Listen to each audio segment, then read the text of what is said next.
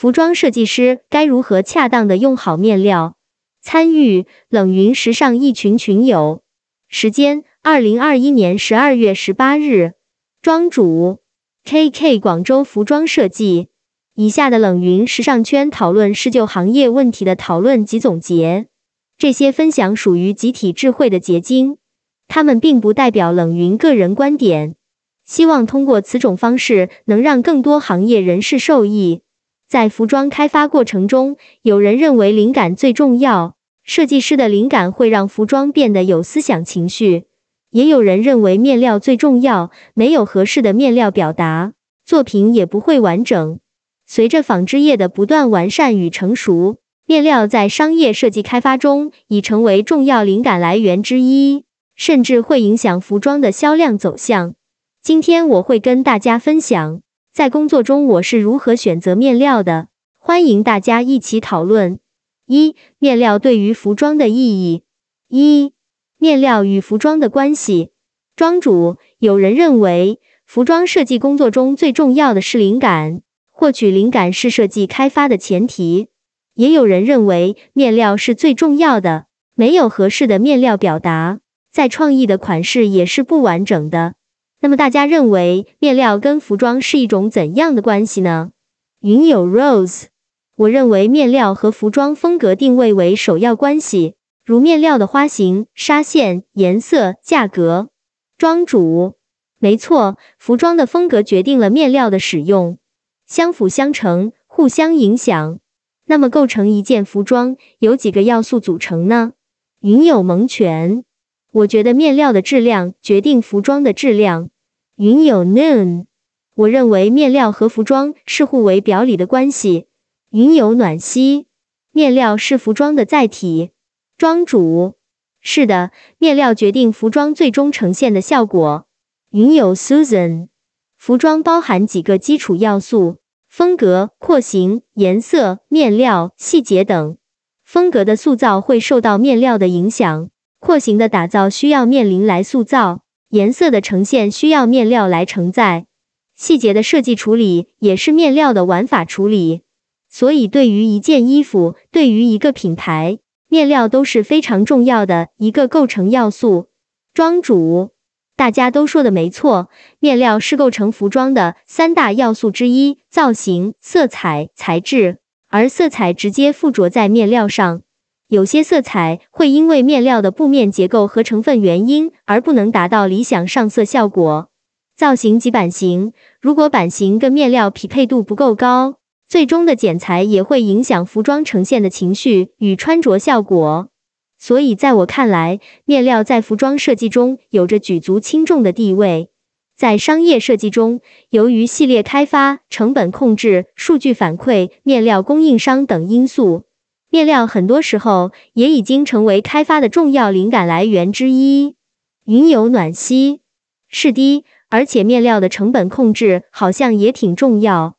庄主，是的，一个款式从生产到销售有很多因素影响着。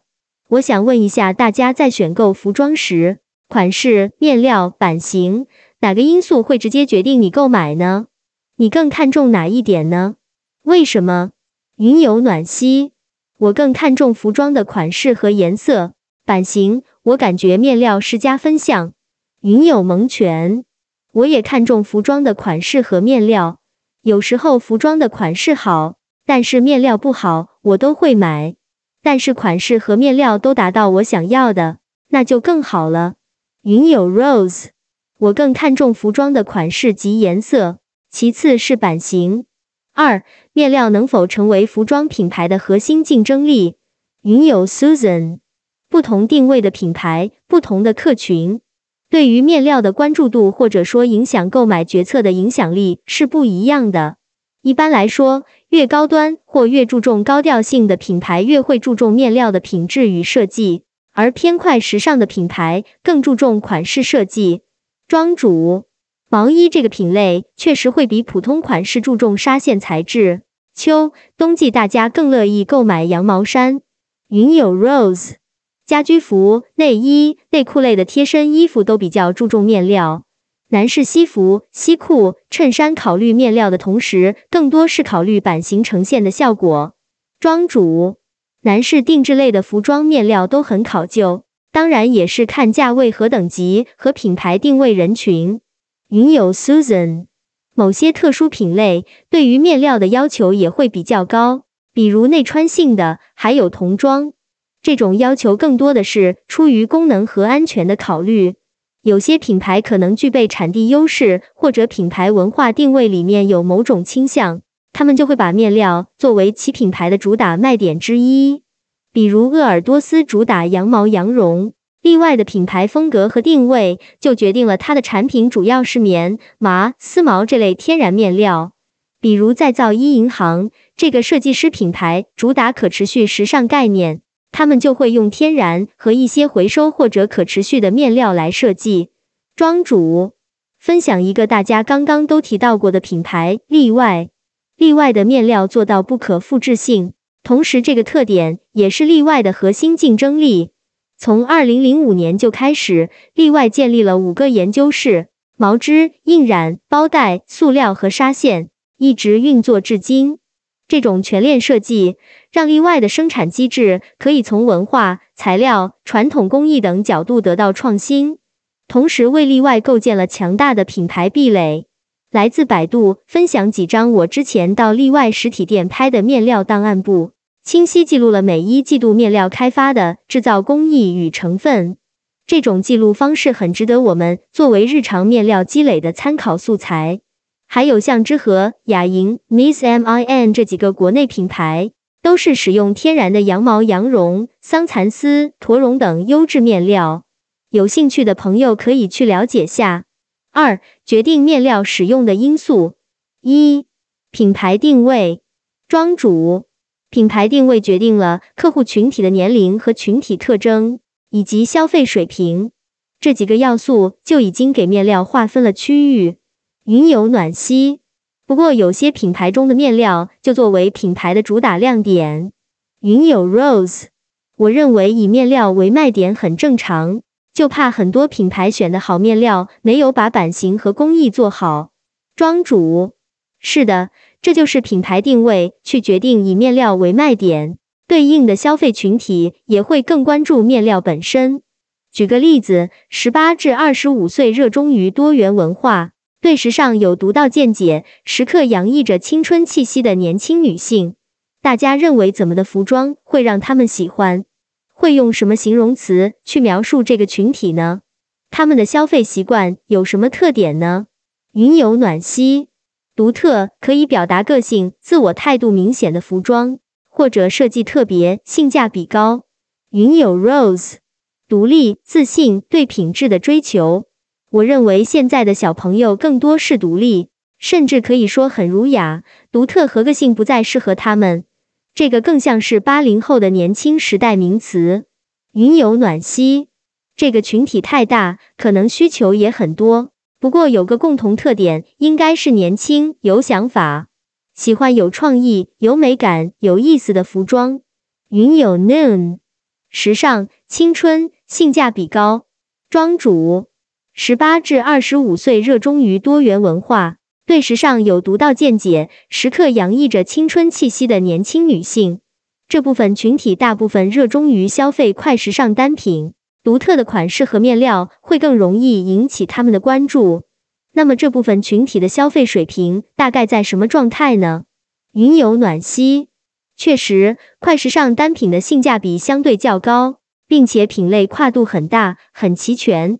庄主，快时尚的春夏单品大概在一百至三百，秋冬大概在两百至五百，那么无论从定价还是属性，天然面料都不会是适合这个年轻群体的品牌。那么品牌定位首先就决定了人群、特点、消费水平、服装定价、面料价格。云有 Susan， 决定面料使用的一个因素是品牌价格定位，还有风格定位和客群定位，价格基本就先锁定了很大范围的可选项。庄主，是的，商业设计中首先就要控制面料的成本范围，其实设计的过程是很理性的。云有暖息，这个思路逻辑很清晰，价格在面料成本上起着举足轻重的作用。有创意的话，价格又升一个层次。二、造型风格。庄主，下面是我之前画的一张手稿，从左到右分别是一、二、三款，大家一起讨论下这三款各自的风格，以及可以用什么面料或形容词去表达呢？这里面有一个面料使用的小规律。云有 Becky 优雅、休闲、商务。我认为的面料使用，第一款欧根纱或韩棉面料，第二款棉、涤纶，第三款棉或羊毛类。云有 Noon 优雅、率性、利落。云有暖曦优雅、大气、俏皮、灵动、职业气场。云有 Rose 第一款的风格优雅，材料可以用真丝。第二款风格休闲，材料可以使用天丝和莫代尔。第三款风格比较商务，材料可以使用棉和羊毛。庄主，第一款的连衣裙呈现效果是贴身飘逸，凸显女性 S 曲线，那么面料关键词是垂坠的、柔软的、飘逸的。如果穿着场合比较正式讲究，则可以加上光泽感的、质感的，比如醋酸、缎面。如果是日常穿的实穿感，则用哑光的平斜纹垂感好的涤纶梭织碎花图案面料也可以。云有 Susan 每种风格都有自己特定的味道和表达方式，每种面料也都有自己的味道和感觉，所以设计师在设计款式到制作成品的过程，也是在匹配，找到最适合的面料来表达产品。庄主，是的，场合不一样，需求面料展现的特质也会不一样。第二款给人舒适的、休闲的、运动的感觉，整体呈现宽松 H 版型，衣服有一定廓形但还是偏柔软，适合无明显性别特质的针织卫衣面料，自带休闲感，强调舒适。云有暖曦确实，偏休闲舒适的服装在面料语言上有很大表现。现在我终于明白为什么卫衣看上去给人的感觉休闲又年轻，这与面料版型有很大关联。庄主，嗯嗯，针织卫衣自带休闲感，如果我们在穿着时想显得更年轻，我个人可以选择无明显性别特质的效果会不错。大家刚刚很准确了说出第三款的关键词是商务，第三套是适合有一定挺阔感的面料。比如西装面料有一定筋骨感，给人一种专业、高品质、干练的情绪表达。如果需要再强调精英感，羊毛精纺、格纹精纺都是很不错的精英塑造感。近两年国产剧就经常塑造精英男女主，他们在戏中的服装特点多是挺拔干练，做工考究，不易皱。那么从第一款到第三款，我们是不是可以说，面料的选择变化是不是存在着一种规律？这种规律是什么呢？规律是从明显的女性特质曲线版型，到直线条的性别模糊版型，廓形和材质也随之从柔软、飘逸到挺阔、筋骨感过渡，所以造型风格对面料的影响很突出。而如果类似版型，选用不同的面料表达效果会怎么样呢？我们来看一张图。云有暖曦四件衣服整个透出来的气质和风格属性都不同，每一款的风格从左到右分别是清新自然、率性气场、俏皮怪诞、未来科技感。云有 Becky 我认为每一款的风格从左到右分别是商务、优雅、时尚、休闲。云有 Rose 第一款和第二款我觉得还不错，比较简约时尚，第四款比较科技感。云有 Noon 我认为每一款的风格从左到右分别是通勤、帅气、个性、科技。庄主，那么大家有发现一个小规律吗？第一款的常规面料相对朴素自然，越往后越有个性。云有暖曦是的，越往后我感觉在视觉上越跳动。云有 Susan第一款看起来像是偏棉质料，比较中规中矩，简约知性。第二款是皮，比较率性酷。第三款是印花雪纺类，雪纺本身比较女人，但配上偏波普感的撞色数码印花，就会比较时髦年轻。第四款是亮片，比较偏摇滚、性感。皮质和亮片质的衬衫是国外消费者比较喜欢。庄主不难发现这里有一个小规律，类似版型的设计，面料越简单简洁，对应的款式越日常朴素。而面料越繁复，包括图案、颜色和工艺，呈现的款式越个性、华丽、戏剧。那么第二小点可以大致总结为，款式越偏向女人味，越适合柔软贴身垂坠的面料，款式越中性硬朗，面料则越有筋骨感，面料越简洁，款式表达的情感越朴素自然，面料越繁复，呈现的款式越个性、华丽、戏剧化。云有暖兮。是的，面料种类特点对应不同的风格人群。三、季节月份。云有 Becky， 春夏薄纱织棉，秋冬厚棉毛类。庄主再根据薄厚度选择面料是对的。季节月份首先是决定面料选择的克重，也就是厚薄度。春夏使用的面料克重大概在 一百四十至三百 克。这个季节开发的衬衫 T 恤基本要具备透气吸湿效果，色牢度高、含棉成分高的材质会更适合季节需求。衬衫同理，纯棉衬衫固然是春夏首选，而快节奏的当下，大部分人群的需求更多是好打理。纯棉成分的缺点就在于易皱，每洗一次就需要高温熨烫才能恢复版型，因此棉和人造纤维结合的面料更受众。不易皱，垂感好，好打理，但不透气。秋冬的面料克重大概在 三百至八百 克，密度高的面料。现在能买到的贴身保暖衣物大部分都含有发热纤维、保暖纤维、发热绒成分。纱线紧密布面紧实的材质会更适合做秋冬外套。含羊毛的如羊毛、绒、衫、单双面呢子、金纺呢子等，适合做各种大衣外套。